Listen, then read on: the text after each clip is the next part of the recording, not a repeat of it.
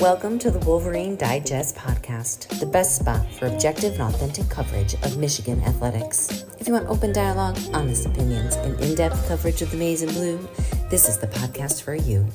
And now, here's your host, Brandon Brown, joined as always by Chris Breiler. Chris, would you ever get plastic surgery? Would you ever do it? Like, let's say, like, let's say somebody came to you and said, "I got the bill, man. If there's anything out there, if there's anything about yourself that you just kind of wanted to touch up or fix a little bit, would you do it? Or do you have like a stigma with plastic surgery, or is it just like, ah, I'm a guy, I'm 37, I don't, I don't care, I'm married, whatever? Where do you, where do you land on that? Well, does does uh, liposuction count as plastic surgery? I think you could count that. Okay, then count me in. If somebody's if somebody's if somebody's foot in the bill, I mean, honestly, man, like you know, losing weight is such a pain in the ass, and I know I have Yeah. to do it. Um, and you know, I've been on all sorts of. I talked about the juice diet I was on not too long ago.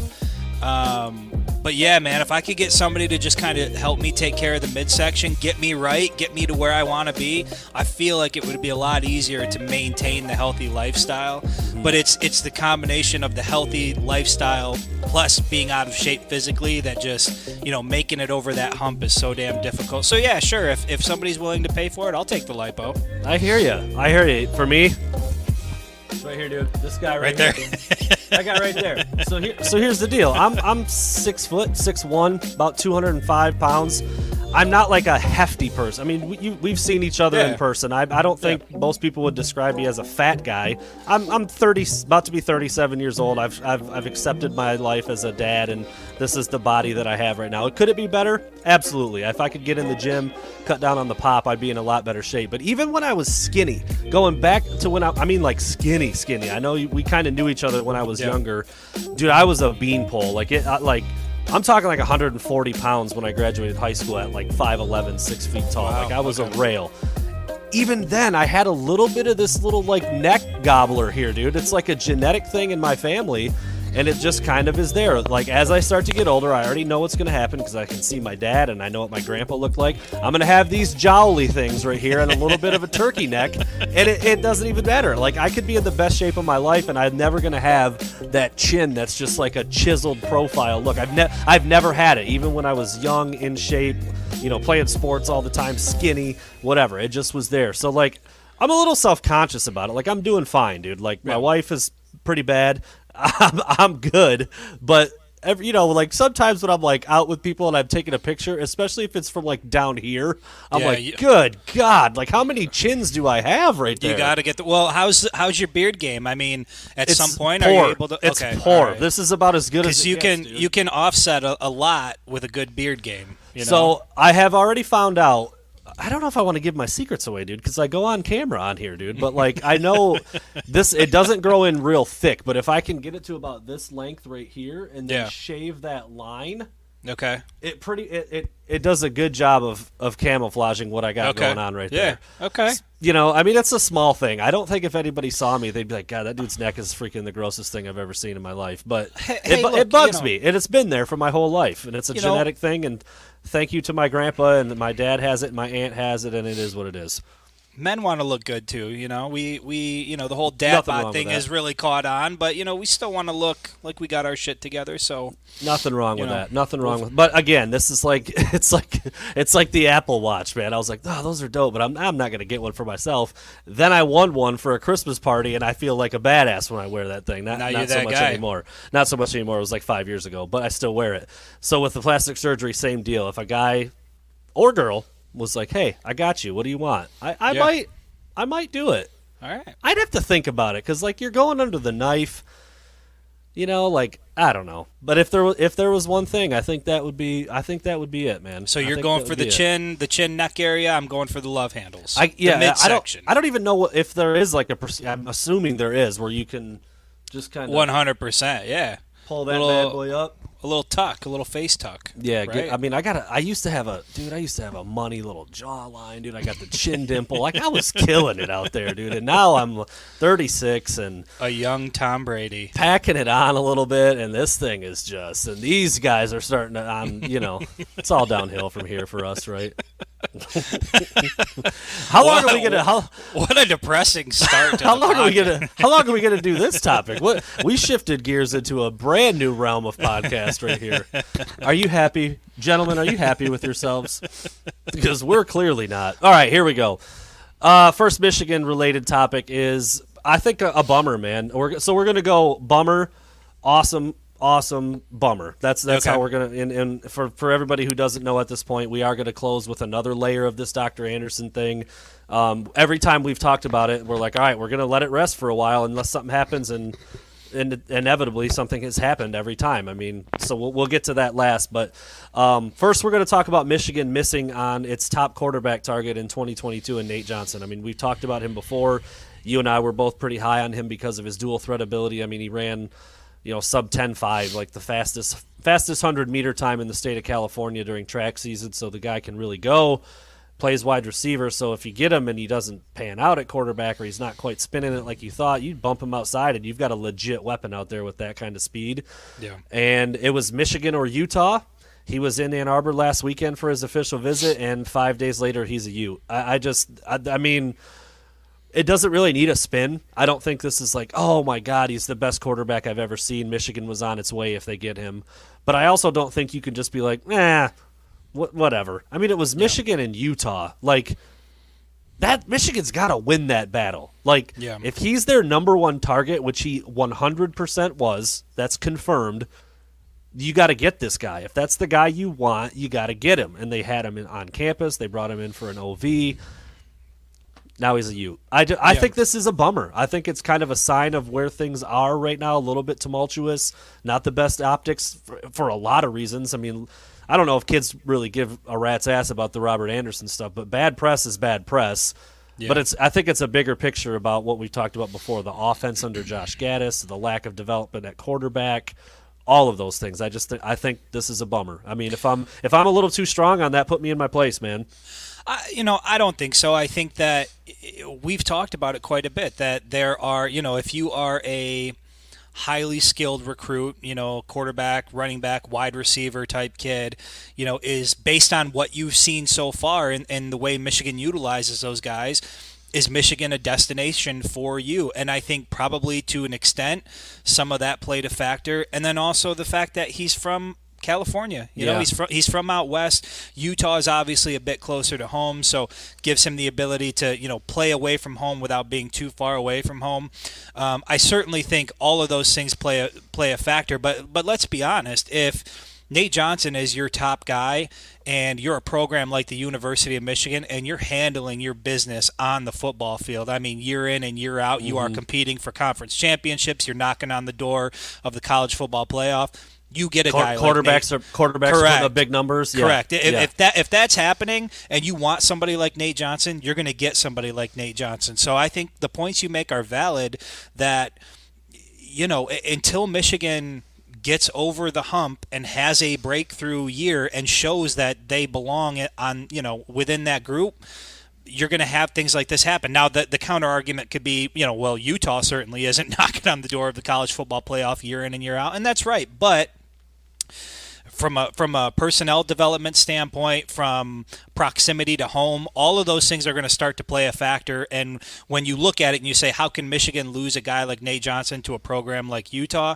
That's how. You know, there's there's several different factors that go into it, and I don't think you're off in any of that.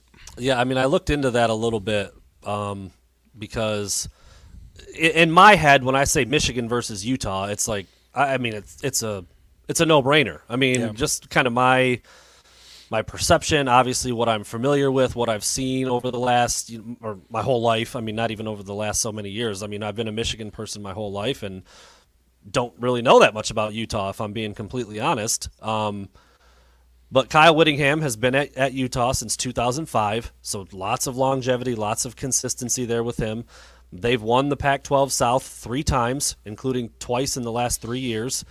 Um, they won a Mountain West champion. I mean, obviously different animal when you're talking about that, but he's got a conference right. championship under his belt. Different animal at the Mountain West, but he still has it. But yeah. he's won the South, uh, you know, three times, and they they.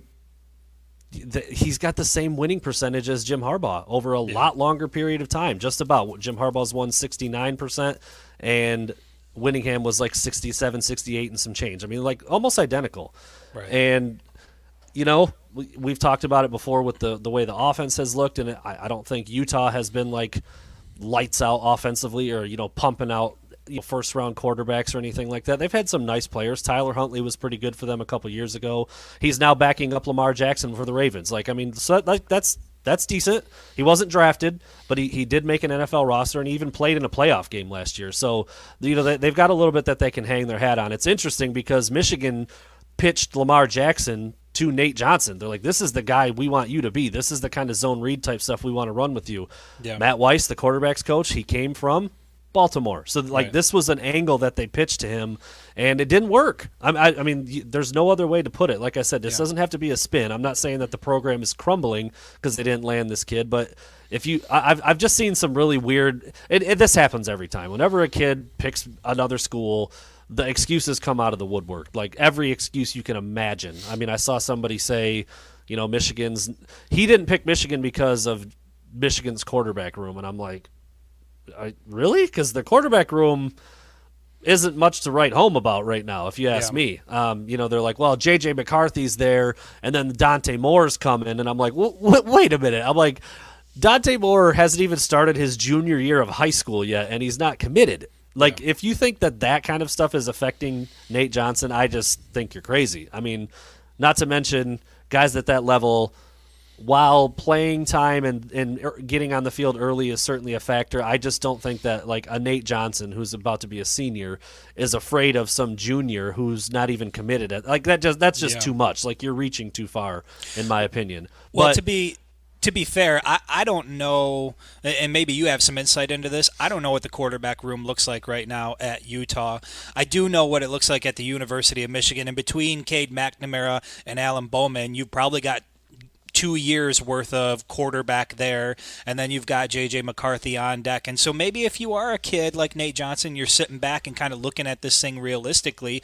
You know, if you're thinking maybe it's two or three years before you get a legit shot, maybe that's something that plays into uh, your decision making. But you know, you're right. Like as far as what the quarterback room looks like at Michigan, the, the quarterback room hasn't really set the world on fire since Harbaugh's been there. So to look at that room and say, well, I don't have a shot because these guys are a sure thing, there hasn't been a sure thing at the University of Michigan in, in quite a while. Yeah, I'm looking at the depth chart right now. Quarterback Charlie Brewer, I believe he's a transfer, and Peter Costelli. Charlie Brewer's a senior. He started 39 games, which wasn't at Utah. Let me pull him up real quick and see where he came yeah. from because that, well, the name well, sounds familiar, and obviously he hasn't started that many. He was at he was at Baylor, so they got a they got a transfer quarterback in there from Baylor who put up a lot. You know, obviously put up some pretty big numbers, um, right. and started almost 40 games. So I mean, like.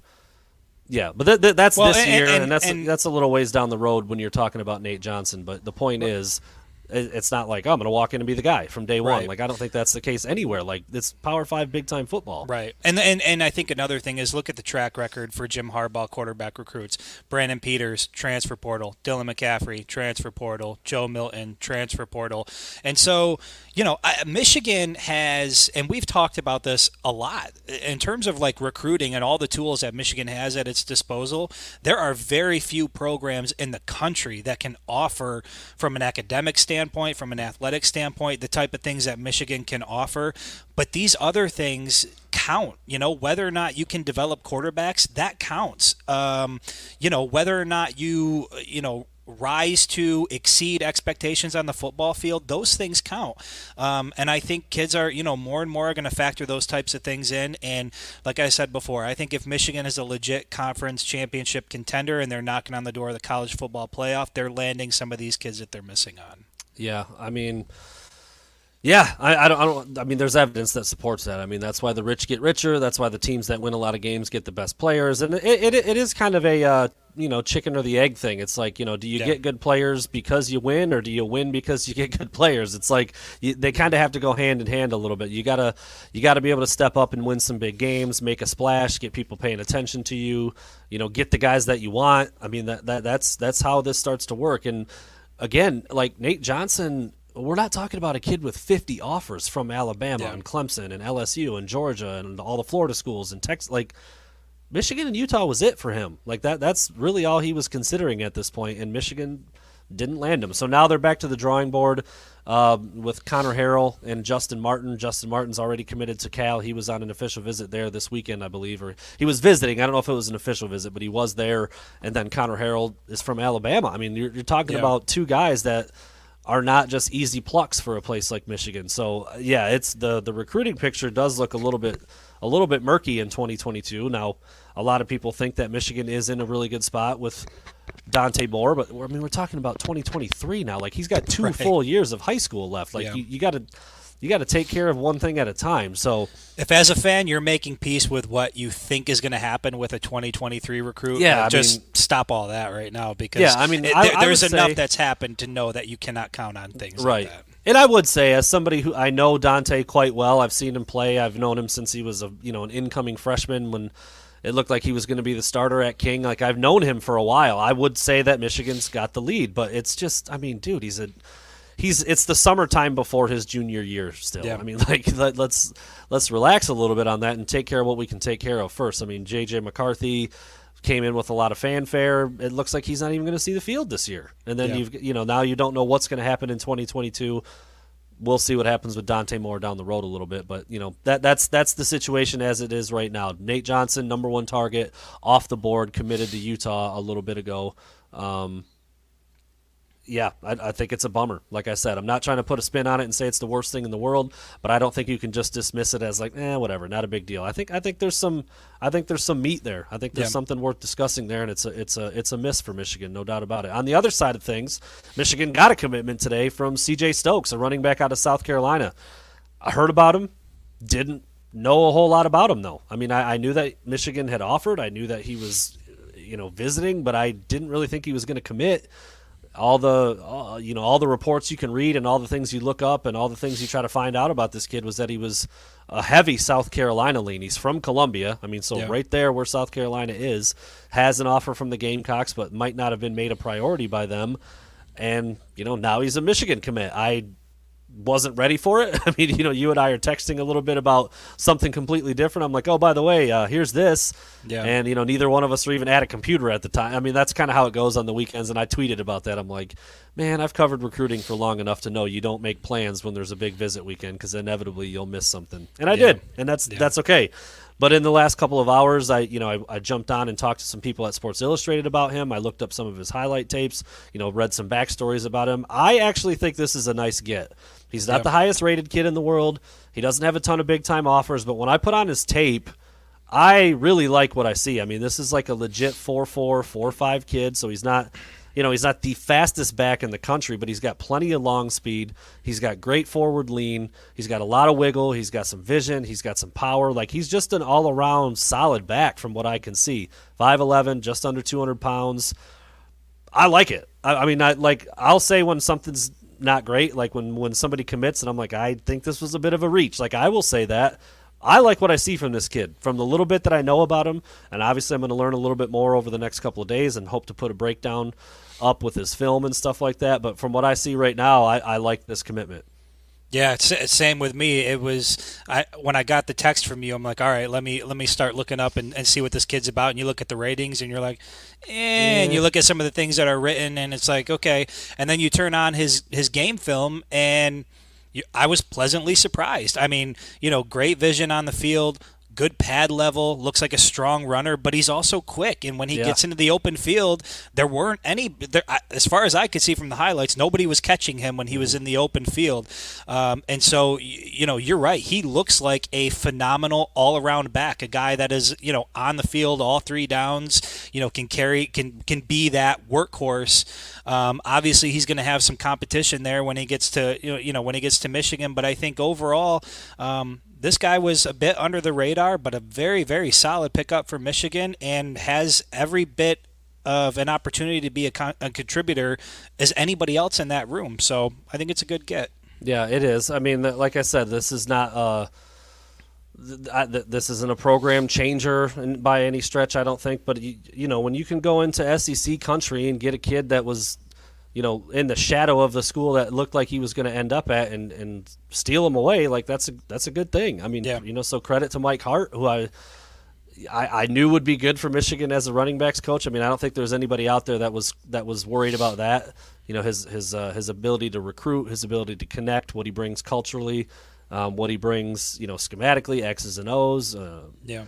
all of it. I mean, I, I just he was he was him and Steve Clinkscale. I said all offseason, like those are those are two great hires. I think you're splitting hairs if you try to determine which one might be the better hire. I think Yeah. they're both they're both really freaking good.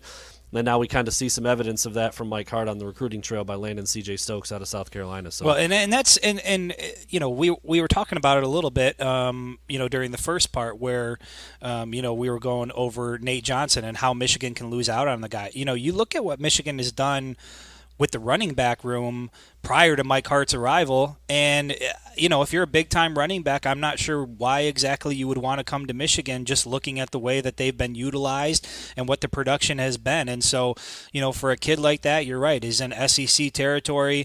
You know, he's he seemed like he was a solid lean to South Carolina. For him to come to Michigan, I think that that really speaks a lot to the new staff that's in place, and in particular Mike Hart and, and what they're planning to do with that group. And so hopefully we'll see a lot of that, you know, this upcoming season. But um, you know, kudos to uh, to Mike Hart for a solid get.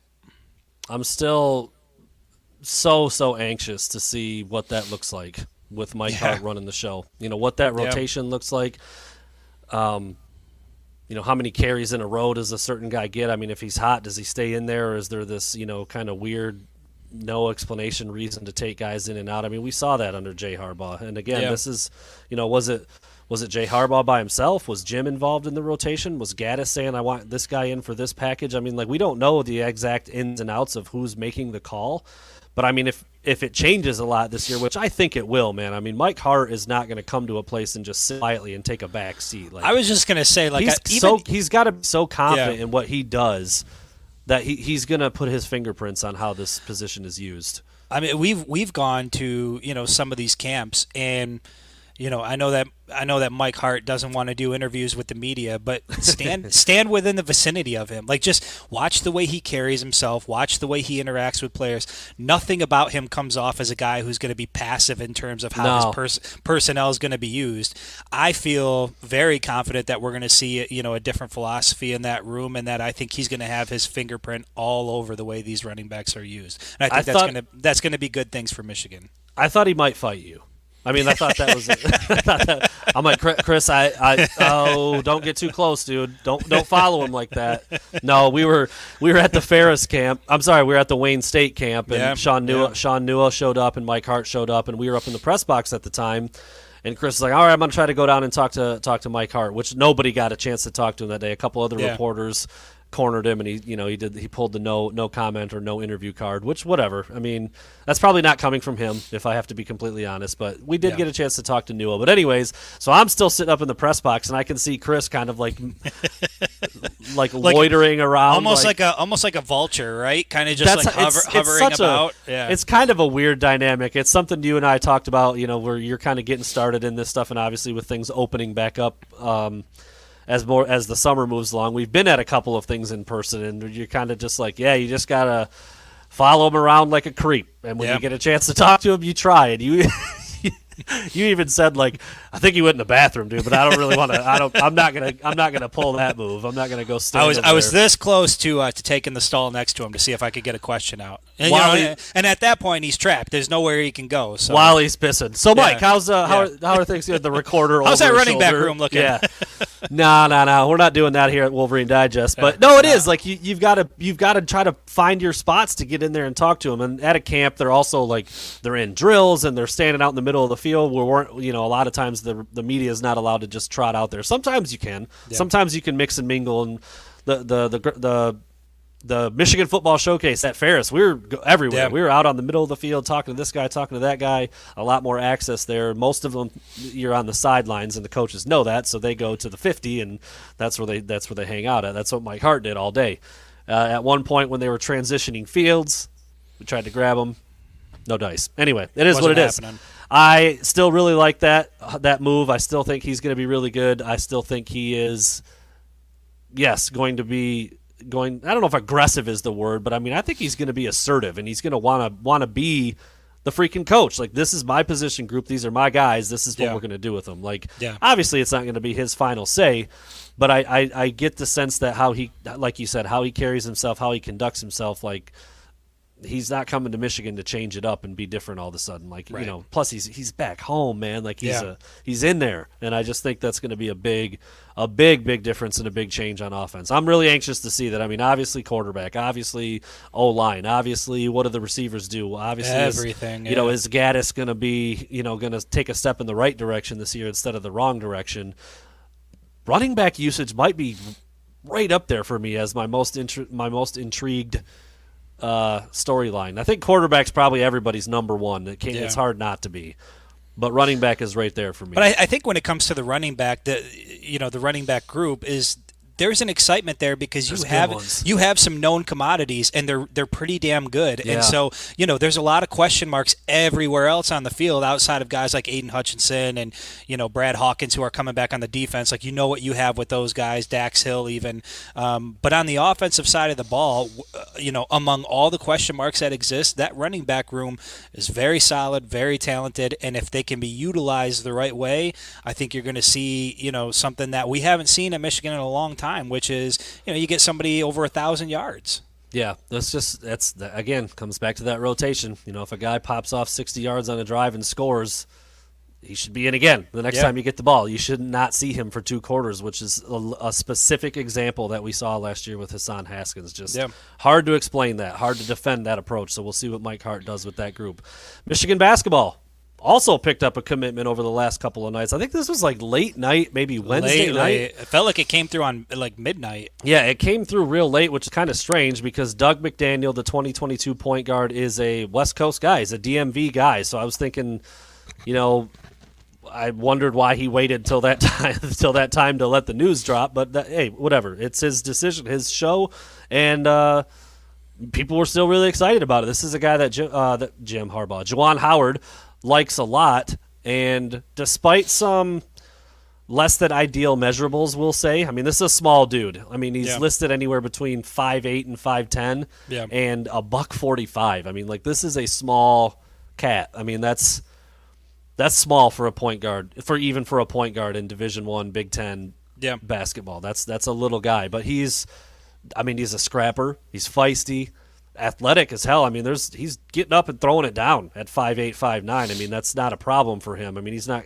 he's not going to yam on somebody in traffic, but on a fast break, I mean, he's putting it down, can shoot it really quick, really fast. And my favorite favorite thing about him, like, dude, this guy is a passer. Like every every pass he makes is like got a little flair and it's like on the money and he's putting guys in a perfect position to score and that's what that that's what you want as a point guard uh, Yeah. in your point guard. I mean, I played a little point guard in my day and I tend to I tend to gravitate towards the point guard position and I love watching dudes play like he plays. Is he small? He is. He's small. Uh, but everything, every single other skill you want in a point guard, he's plus plus in my opinion. I mean, there's not really anything he can't do other than be big. like that's Yeah. pretty much it. When you look Yeah. at him, you're like, damn, he's pretty little. But look at him, look at him make plays, and look how he gets after it. Yeah, it's it's uh, that's exactly where I was at. Like you you look at the height, you look at the weight, and immediately you're concerned, and then you turn on the, the film and you watch him play and he I want to say real quick before you. To me, it is more the weight almost than Yeah. like that's that is a Yeah. that's a slight slight guy. When you're that small, like you're not going to be 190. Like you, I Right. mean, you're just not. Like when you look at his frame and how he's put together, I, I I'm more worried about that than than the height. If he, even if he is a, an official five foot eight, like you, Yeah. you can make that work. It's not Yeah. ideal. But that's that's that's as light as any Division One prospect as I've seen. I think. It's you know it's light. It's it's light for that level of play, but like I said, you turn on the film and you look at the way he passes the ball. You look at his quickness. You look at his defense. You look at his swagger. Those things all count. And I don't know, maybe you know you take all those things together and he plays like a guy who's six foot and and you know maybe a little heavier. I just think mentality and the way you play and the way you carry yourself can make up for a lot. I mean, I've seen dudes that are huge that just don't have the right mentality to, that that works with their frame that are soft as hell playing playing the game of basketball. He is not that, and so I get why people are hesitant to be excited about it when you take a look at how tall he is and how much he weighs. Um, but when you watch his game film, it's hard not to be excited about a player like that. Um, obviously, Juwan Howard wanted him for a reason, and at this point, I don't question what Juwan Howard's trying Yeah. to do. If, if if he wanted that guy, there's a good reason why he wanted that guy, and I have no reason to doubt or to be skeptical of what Juwan Howard is doing in Ann Arbor right now. So I'm glad he's here. Seems excited to be a part of Michigan, and uh, look forward to seeing him. Chris, I didn't want to jump in on you while you're making your making your thought there, but more breaking news: Michigan has landed another football commitment. Aaron Alexander, uh, kind of a speedy. You know, it's funny, man. Uh, maybe funny's not the word. I don't know. He's a viper. Like that's exactly what this dude is. He is a six foot two, two hundred and five pound, four four, kind of a safety, kind of a linebacker. He's from Belleville, so a local kid, and that's that's great to see. You know, maybe a fence being mended there. There's been a little bit of bad blood between Belleville and Michigan over the last couple years, but I know Jermaine Crowell really well, the head coach at Belleville. I, I he's he's a funny guy. I've always gotten along with him really well. I understand why there's been a little bit of a fallout here and there, but he, he's never been the kind of guy to push a kid towards any school. Like I, I can say that like the conversations we've had, I know that he doesn't do that. Now there has been maybe some some times where he hasn't been as he hasn't been as um, motivated to get on campus because he. I mean, I don't think they're they they were seeing eye to eye on some things, and I don't know if the Michigan staff worked hard to get him on campus. So I think it was a two way street for a while. But getting a commitment from a kid from Belleville is always a good thing. A local kid, he's going to understand it. I'm, sure he probably grew up a Michigan fan. That's what you often see with these local kids who pull the trigger early. He just got offered last week or the week before after a nice camp performance at the big house. Can really run. But like this, is, he's a viper. It's funny. Like I mean, you he's even got like long hair. You look at him, you're like, that's that's William Mohan who just transferred. Like why? Again, I said this when he. Well, why the hell did he leave? Yeah. Why the hell is suddenly the the viper position just canceled and you can't use 205 pound linebackers who run 4-4? Like I I don't get that. But anyway. Now they've got a commitment in place from Aaron Alexander from Belleville. Not going to spend a ton of time on him because I haven't had a chance to really look at him all that much. But I've seen I've seen bits and pieces. I've seen little clips of him running around here and there. Rangy, athletic, can cover side to side, pressure the quarterback, do a little bit of everything with a versatile guy like that. So thoughts real quick because I mean you didn't even know what happened until I threw it up there and said it because it, I it came across my ticker. Uh, my initial thoughts are, you know, camp season is definitely underway. Obviously, Yeah. the coaching staff is working hard to get as many of these um, these talented kids on campus as they can, and you can see it starting to pay some dividends. And so, you know, they're hard at work. I'll have to dive in and, and you know learn a little bit more about this guy, but. From the surface level, it s- sounds like it's the exact type of kid you would want at the University of Michigan. So, you know, we'll see when we look at him.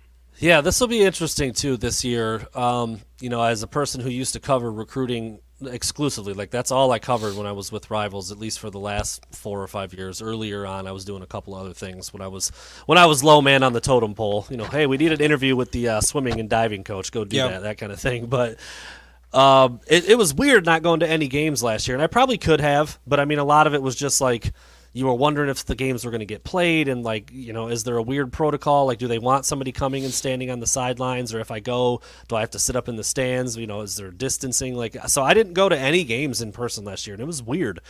I and now that my role has changed, I'm not only covering recruiting more. I'm wondering how much I'm going to get out and see these guys. But like Aaron Alexander, right down the road at Belleville, would be a kid I could see easily. And like I said, Yeah. I know Coach Crowell really well, so I could easily pop in there and do that. So more coverage coming on him is the point I'm trying to make as a guy I haven't really seen much of before. Don't know a whole lot about him other than you know what I just said. The the the speed's there, the size is there, the versatility at linebacker slash safety, kind of a hybrid guy, and he's local, local kid from Belleville. So we'll see what that ends up turning into, and we'll uh, you know see how much coverage we can get on him in the coming days. Again, I'm out of town right now.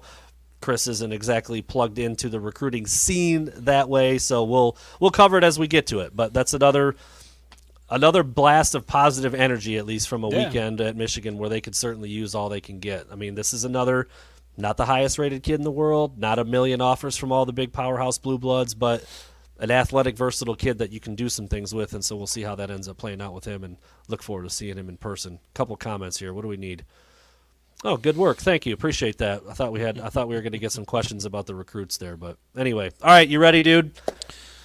Uh, How's your mental health? How's your mental health with this thing, man? It's got it's gotten better, you know, over the past couple. Di- well, uh, you know, I, I don't know, not uh, not talking about it, you know. Yeah, uh, we- we took a couple uh, days off. Yeah, needed to a, needed a, a little bit of a mental health break there, but you know, I, obviously we've talked about it before, and it's not something that we want to keep.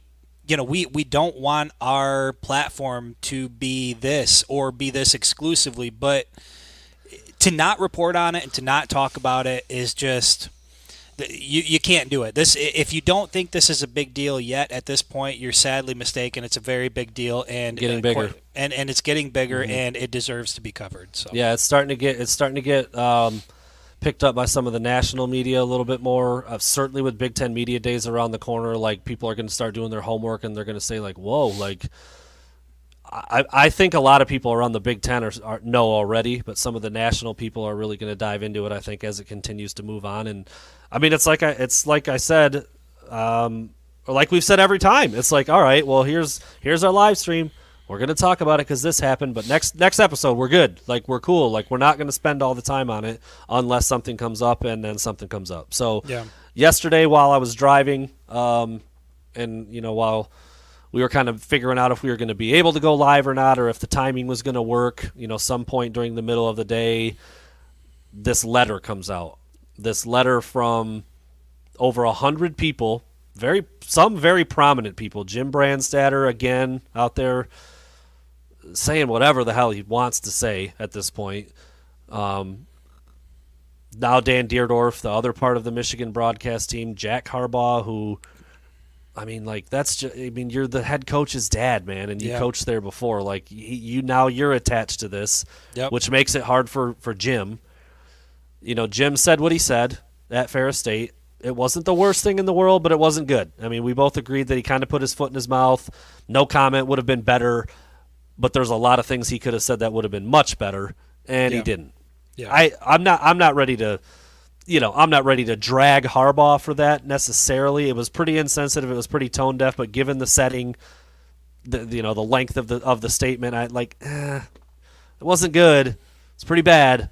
But this stuff that's cap- that's happened since then has been like like Twilight Zone shit. Like I don't even know I don't even Yeah. know what I'm hearing, you know, at this point. So the letter, you know, Jon Falk, uh, you know, the, the the long long time. Oh, I, you know, actually, I, I forgot I put this up here. Here's the list. Kind of small, so I apologize if you can't really see it, but I'll be able to see some of the names. Um, Craig Dunaway. That's a guy I've had numerous contacts with. You know, when his kids were uh, playing at Michigan, Jack and um, Carter Dunaway uh, actually ended up he committed to Michigan, ended up going elsewhere. But you know, point is, these are people that that are alive and well and speaking on this pretty openly. I mean, you can look through the names there. Jon Falk, we said, uh, Steve Everitt. Um, John Gindia, who I've met before, Jim Hackett, former athletic director. I mean, there's a bunch of names on here that Michigan fans are going to know, you know, before our time in a lot of cases. But the point is, a hundred people have now attached their name to this defensive Bo Schembechler, and they're basically saying,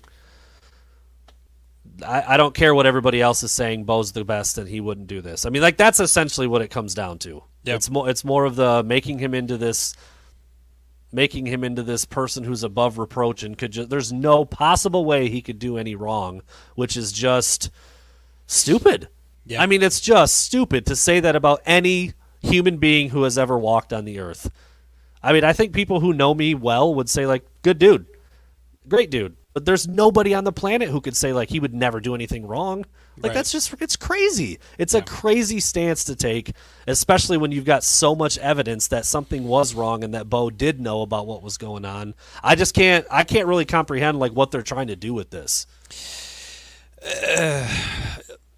I let let me say first that I understand the desire to want to defend Bo Schembechler. If if you were one of those people that were you know you were close to him, had you know had a ton of respect for him, uh, part of his family, I get why you know you're seeing some of the things come out in the media and you want to defend his character and and you know make sure that his legacy isn't tarnished but this the way that people are going about it is it, you're right this is just stupid like th- this letter did not need to go out like you can you can draft up a letter that's uh, you can you can make it into a chapter. You can make it into two chapters about how great of a person Bo Schembechler was. It doesn't change a damn thing in terms of what happened and what some of these survivors are saying they went through. And so the way it comes off is that you've just decided because of what your experience was with Bo Schembechler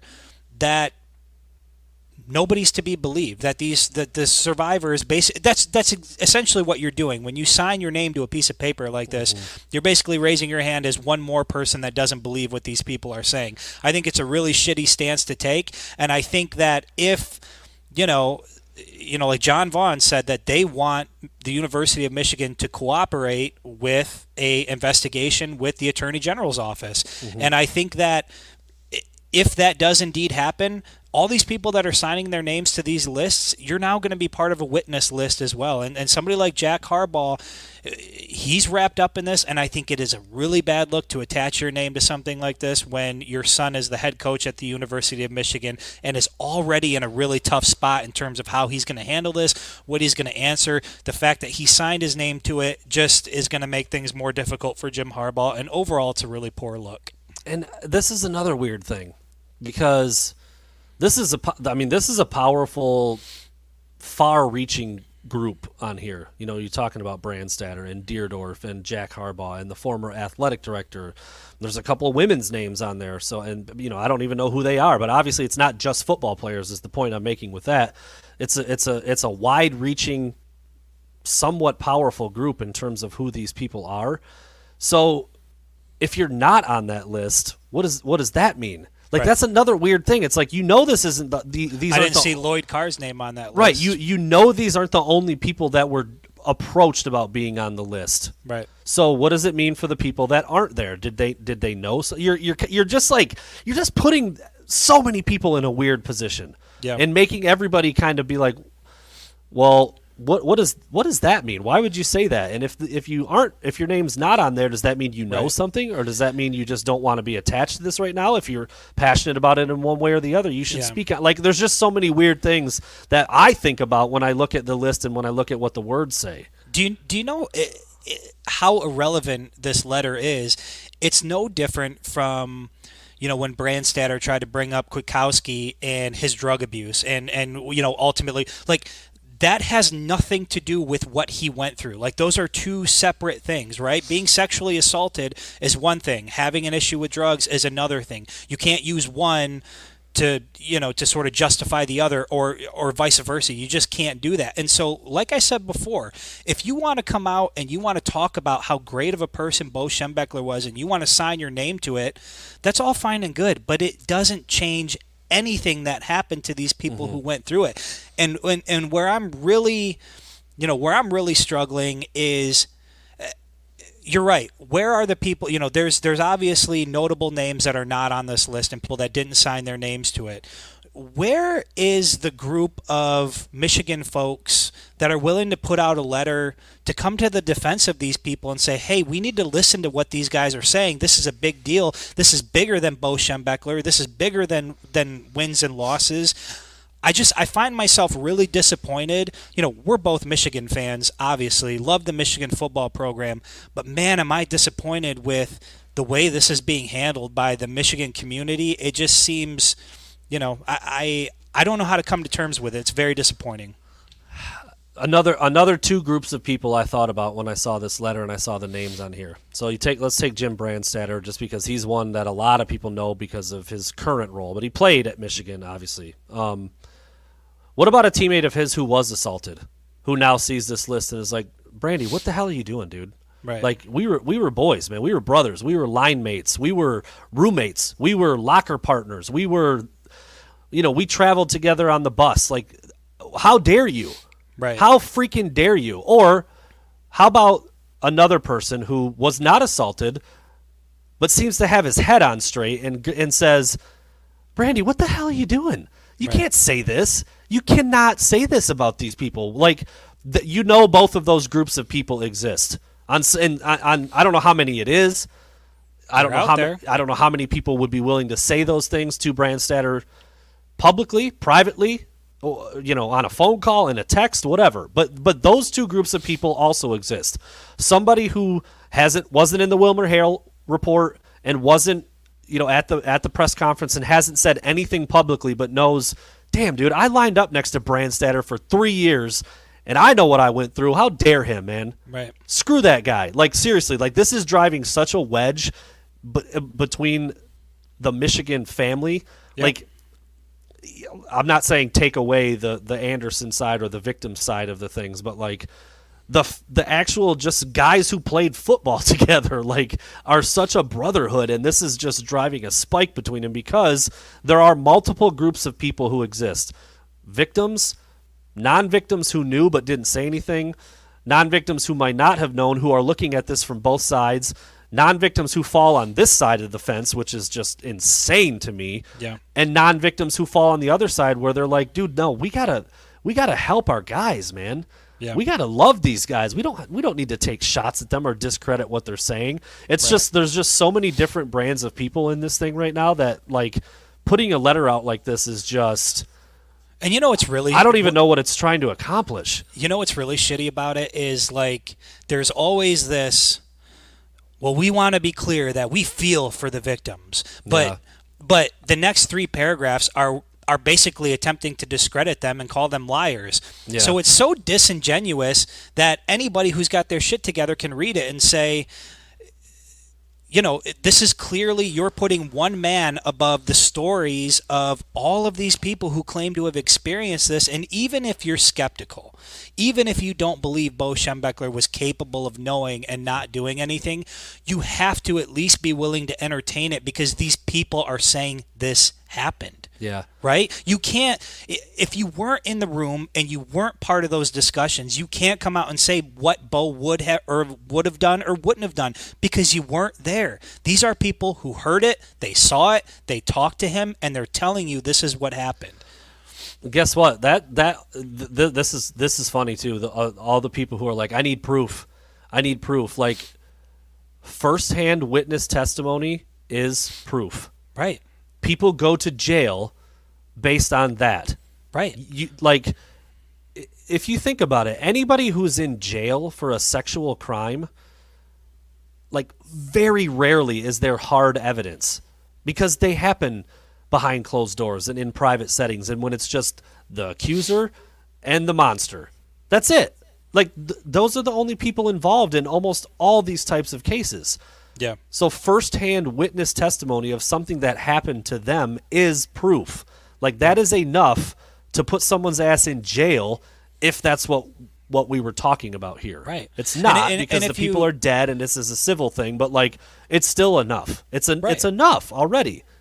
And if you're if you're in the camp that it's like, well, this is just an attempt to tarnish Bo Schembechler's legacy, like there was no appetite to tarnish Bo Schembechler's legacy mm. prior to any of this coming out. There wasn't right. like there wasn't like a group of the Michigan fan base that was like, we got to get this guy, we got to come after him. That, that just wasn't reality. That's not a motive, right? This, that's not thing. a motive. And mm. if you need evidence of that, listen to Richard Goldman, or is it Goldman or Goldberg? Goldman. Yeah. Goldman. Listen to Richard Goldman who unequivocally does not blame for which is weird based on the story he gives, but he he does not blame Bo Schembechler at all. Doesn't want Bo Schembechler held accountable, but acknowledges that he talked to Bo Schembechler on Directly three, on three this. separate occasions directly and heard an argument between Bo Schembechler and athletic director Don Canham. Heard the argument and them arguing about Dr. Anderson. And this is a guy who is a supporter of Bo Schembechler. So, you know, the, the more you hear these stories, the less realistic it is to take the standpoint of like well bo couldn't have known because he was just such a great guy. Like it, to me it says that the people who are putting out these letters and who are furthering this effort they just don't want to hear it. And uh, we talked about this on the last podcast. The big shame here, one of the biggest shames, is that if Bo Schembechler wasn't a part of this, I don't think you would be seeing the type of pushback you're seeing. I think these guys who s- survived this, went through this, would be getting the support that they rightfully deserve. But because Bo Schembechler and his name has now been added to this, it's like, well, screw these victims. They can't be telling the truth because they do drugs. They got kicked off the team. They got marriage issues. Like, and then you've got a guy like in the comment section, like Dave Carr, who says, you know, well, why wait all this time to come forward? And it's like, guys, this has been discussed. The, the victims have literally come out and said why they waited, whether it was fear of a scholarship being taken away or they didn't even know that they were being sexually assaulted at the time. Like, this is all ground that has been plowed. And I, I really encourage people, like, do your homework and read about what these people have to say before you want to come out and try to discredit them. Well, I've got I've got two answers for that question too. Like, why would they wait so long, bro? They freaking didn't. There you go. Yeah, there's They there's didn't. that. There's that. They tried to tell people back then, and it got swept under the rug and ignored. So there's answer number one. D- did all 900 of the people tell somebody? No, like that's that's clear. No, we and we've- talked- and we've we talked talked to John. Yeah, we talked to John and Chuck both directly, who said like, no, I I didn't realize what was happening was wrong, but it was absolutely wrong. So no, at the time I didn't tell ev- I didn't tell anybody, but some people certainly did. So this whole like why did they wait so long? Some didn't. Some Richard Goldman, he said the day, the day of his his exam, he went and told Bo, and it and nothing happened. And we we heard about other victims that have did had said the same thing. I told him, nothing happened. I told Canham, nothing happened. So that I just I don't. Why is that Well, question being asked? and you still? and you want to know what's really crazy is not only why is that question being asked but why is that question only being asked of the survivors and not of the University of Michigan? I don't hear anybody saying, "Why in the hell would the University of Michigan wait so long to take care of this?" Right. So, so for all of these questions that you want to ask the victims and you want to put them on trial, you need to turn some of those questions back to the University of Michigan. You need to be asking why the University of Michigan waited so long to handle it. You need to be asking why the University of Michigan is not releasing medical records to the patients themselves who are requesting it. You know, there's questions that need to be asked of the University of Michigan that that aren't being asked right now. And I think I think the victims eh, you know, at least in terms of public opinion, they have gone through the process of telling their story and explaining themselves and talking about their background and, and being vulnerable and, and sharing experiences that, quite frankly, nobody would want to share, you know, to one other person, let alone in a room full of cameras and, and live mm. on, on television. So I think now it's time, some of the a lot of the focus and the attention needs to be turned back at the University of Michigan, and, and they need to be asked a lot of questions now.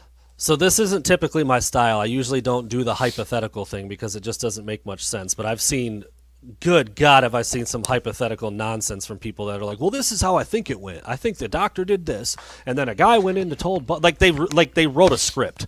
Like I literally seen someone write a script about like this is what I think the conversation probably went like. Like, oh my God, shut the hell up, shut up. But anyway, this is a this is a this is this would be crazy. This would be crazy. What if it? What if from Mia, Maya, Mia or Maya? Sorry if I said your name wrong. What if it came to? What if it did eventually come out that Jim Harbaugh ended up being a victim?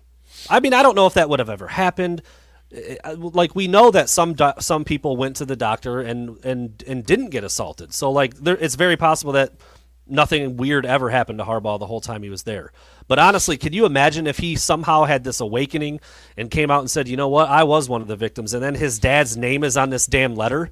Yeah. Like, well, it just- and, like it's crazy that you would just slap your name on this thing with with Right. just clear and obvious proof that something was amiss. I, I don't understand the motivation. or forget about you know I think the I think that ship has sailed in terms of Jim coming to a realization. Right. Whatever. Like that's what I said. I don't do Yeah. it the hypothetical thing, but like uh, it's just a scenario where you're like, well, there there goes that. But but I will say there is quite possibly and and I would say it's even likely at this point that somebody who Jack Harbaugh is close with, has a relationship with, Mm-hmm. that he cares about, who cares about Jack Harbaugh, went through this. And now you're looking at Jack Harbaugh like Jesus Christ like you know like we were we were in this thing together. Like we had a bond. We had a brotherhood.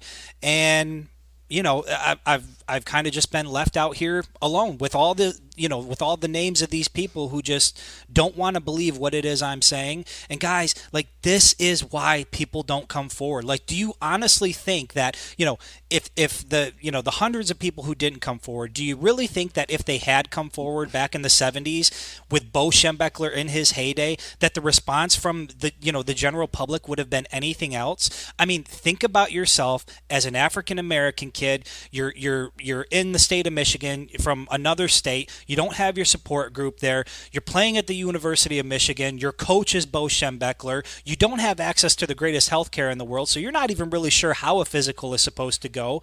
And yet it's it's so easy for people to sit back and just say, "Well, why wait?" Like you, you really got to do your homework on this thing because the more people say that, especially as the days go on and the information comes out, like you really just look like you should sit this one out. Like you're you're clearly not interested in hearing and and I've said this before. I think when people say why wait, it's not a question, it's an accusation. Just like all these other questions that come out like why would you go back? Why would you do this? Why would you do that? You're basically, you know, you- you're accusing um, the people who went through this ordeal and you're really not interested in what they're trying to say or what they have said because if you were, you would know the answers to a lot of the questions you're asking.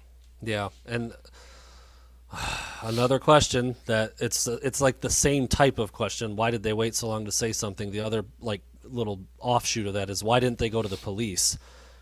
Like we heard from fir- two firsthand accounts that they didn't even know they didn't even know it was they didn't even know it was a it was an incorrect or an illegal medical procedure. Why the hell would they think it was criminal? Right. Why why would they think to even go to the police when you're like all those things Chris just listed? You're from where you're from. You're out of state. You're admittingly admittingly uneducated. Like you just you just don't even know like what you're supposed to get during a physical exam. Or in in in John's very specific case, the doctor says cancer.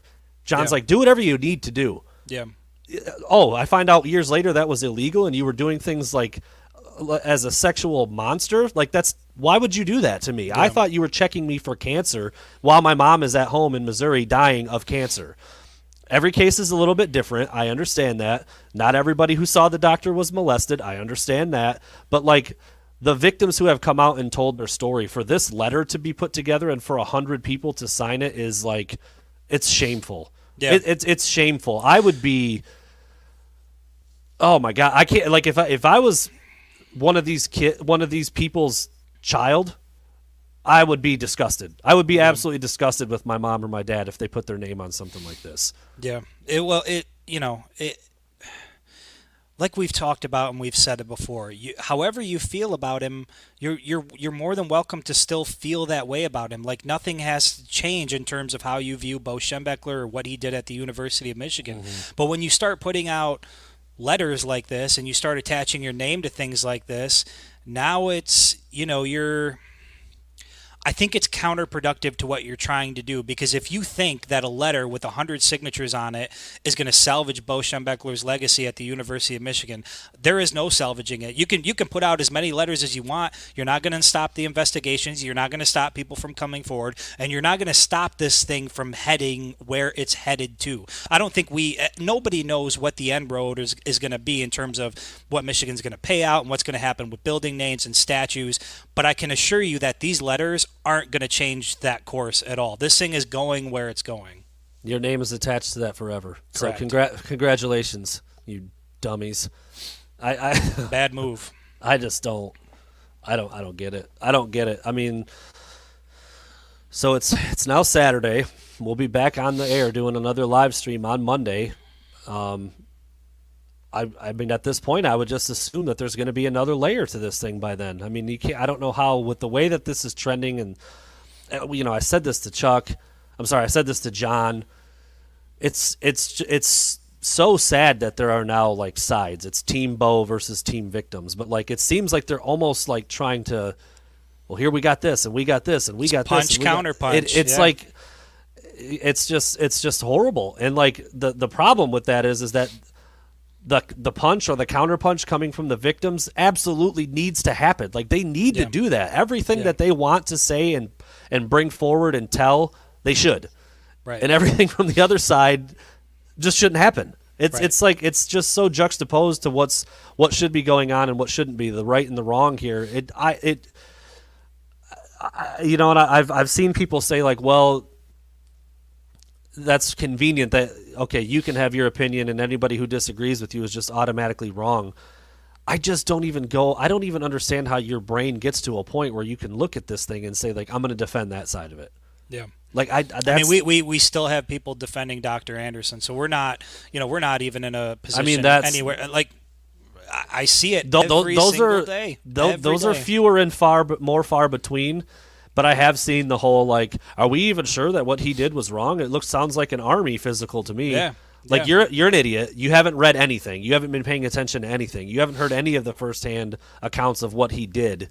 If you still think that he's just putting a finger in a butt and feeling some balls, then you're you're not paying attention. You don't want to know the truth and you don't want to listen to what really happened because it's freaking disgusting what this dude did behind closed doors. Yeah. Like it's it's it's a level of disgusting that like I, I can't understand how anybody would have those words come out of their mouth where they say like, "Are we sure what he did was even that bad?" Like I got a physical from him. It was it was fine. Which is which is in that yeah, which is in that letter by the way. Yeah, Brandstatter, right? Like, yeah, I had him and uh, was fine. I didn't, I didn't notice anything. I didn't have any issue. Like, okay, Th- then kudos to you and good for you for not going through that. It's like, Yeah. you know, I, Do you want a do you want a cookie? Yeah. Do you know how many? I, I want to call him names so bad. Is that bad? no, it's not bad. do, do you know, like, uh, do you think rapists rape every single person they come into contact with? Like, that's just not how it works. Like, oh, I, I passed, you know, so and so at the grocery store. He didn't rape me. Just seemed like a good dude. So, I- you know, couldn't have been. It just the the defenses are are as more comes out. The defenses, in my opinion, get weaker and weaker, and the people who are continuing to defend it just look dumber and dumber. I sent a text to somebody that was along those lines. It was like, you know, a guy who's like, everyone's like, maybe the case hasn't solved yet, or like what, whatever the case may be. But it's like a guy who's like, yeah, he he's a murderer. Like that guy killed some people, and you're like, didn't kill me. Like, I'm good. I'm good. Like I don't believe that he did any of those things because he didn't kill me. It's just like when you when you when you put this into some different some different examples and some different analogies, it sounds insane. But- and but- like this particular one sounds insane to me and to I think to most people. But Jesus, dude, a hundred people, a hundred people that are well known are on that list. so maybe that group is a little bigger than than we thought. I I thought it was like 90-10. I did. I thought it was like ninety percent of people are on the side of this thing where it's like, all right, this was really bad. Bo knew. Let's just fix it. Let's just fix it and get and get and move on from it. do you know how I, I I know we we say that from sitting in our seats, you know, but it just seems like the answer is simple. Like Michigan has work to do, right, to to make sure that they're doing right by anybody who went through this while they were at the university. But the way to fix it just seems so simple from where I'm sitting. And and think about what we're really defending. It's not or what the people who signed their name to that letter are defending. Like you want to de- you want to defend Bo's legacy. I get that. But at this point, Bo's legacy, you know, to me is different from those folks and there like I said, there's not any amount of letters that are come out that that will change that.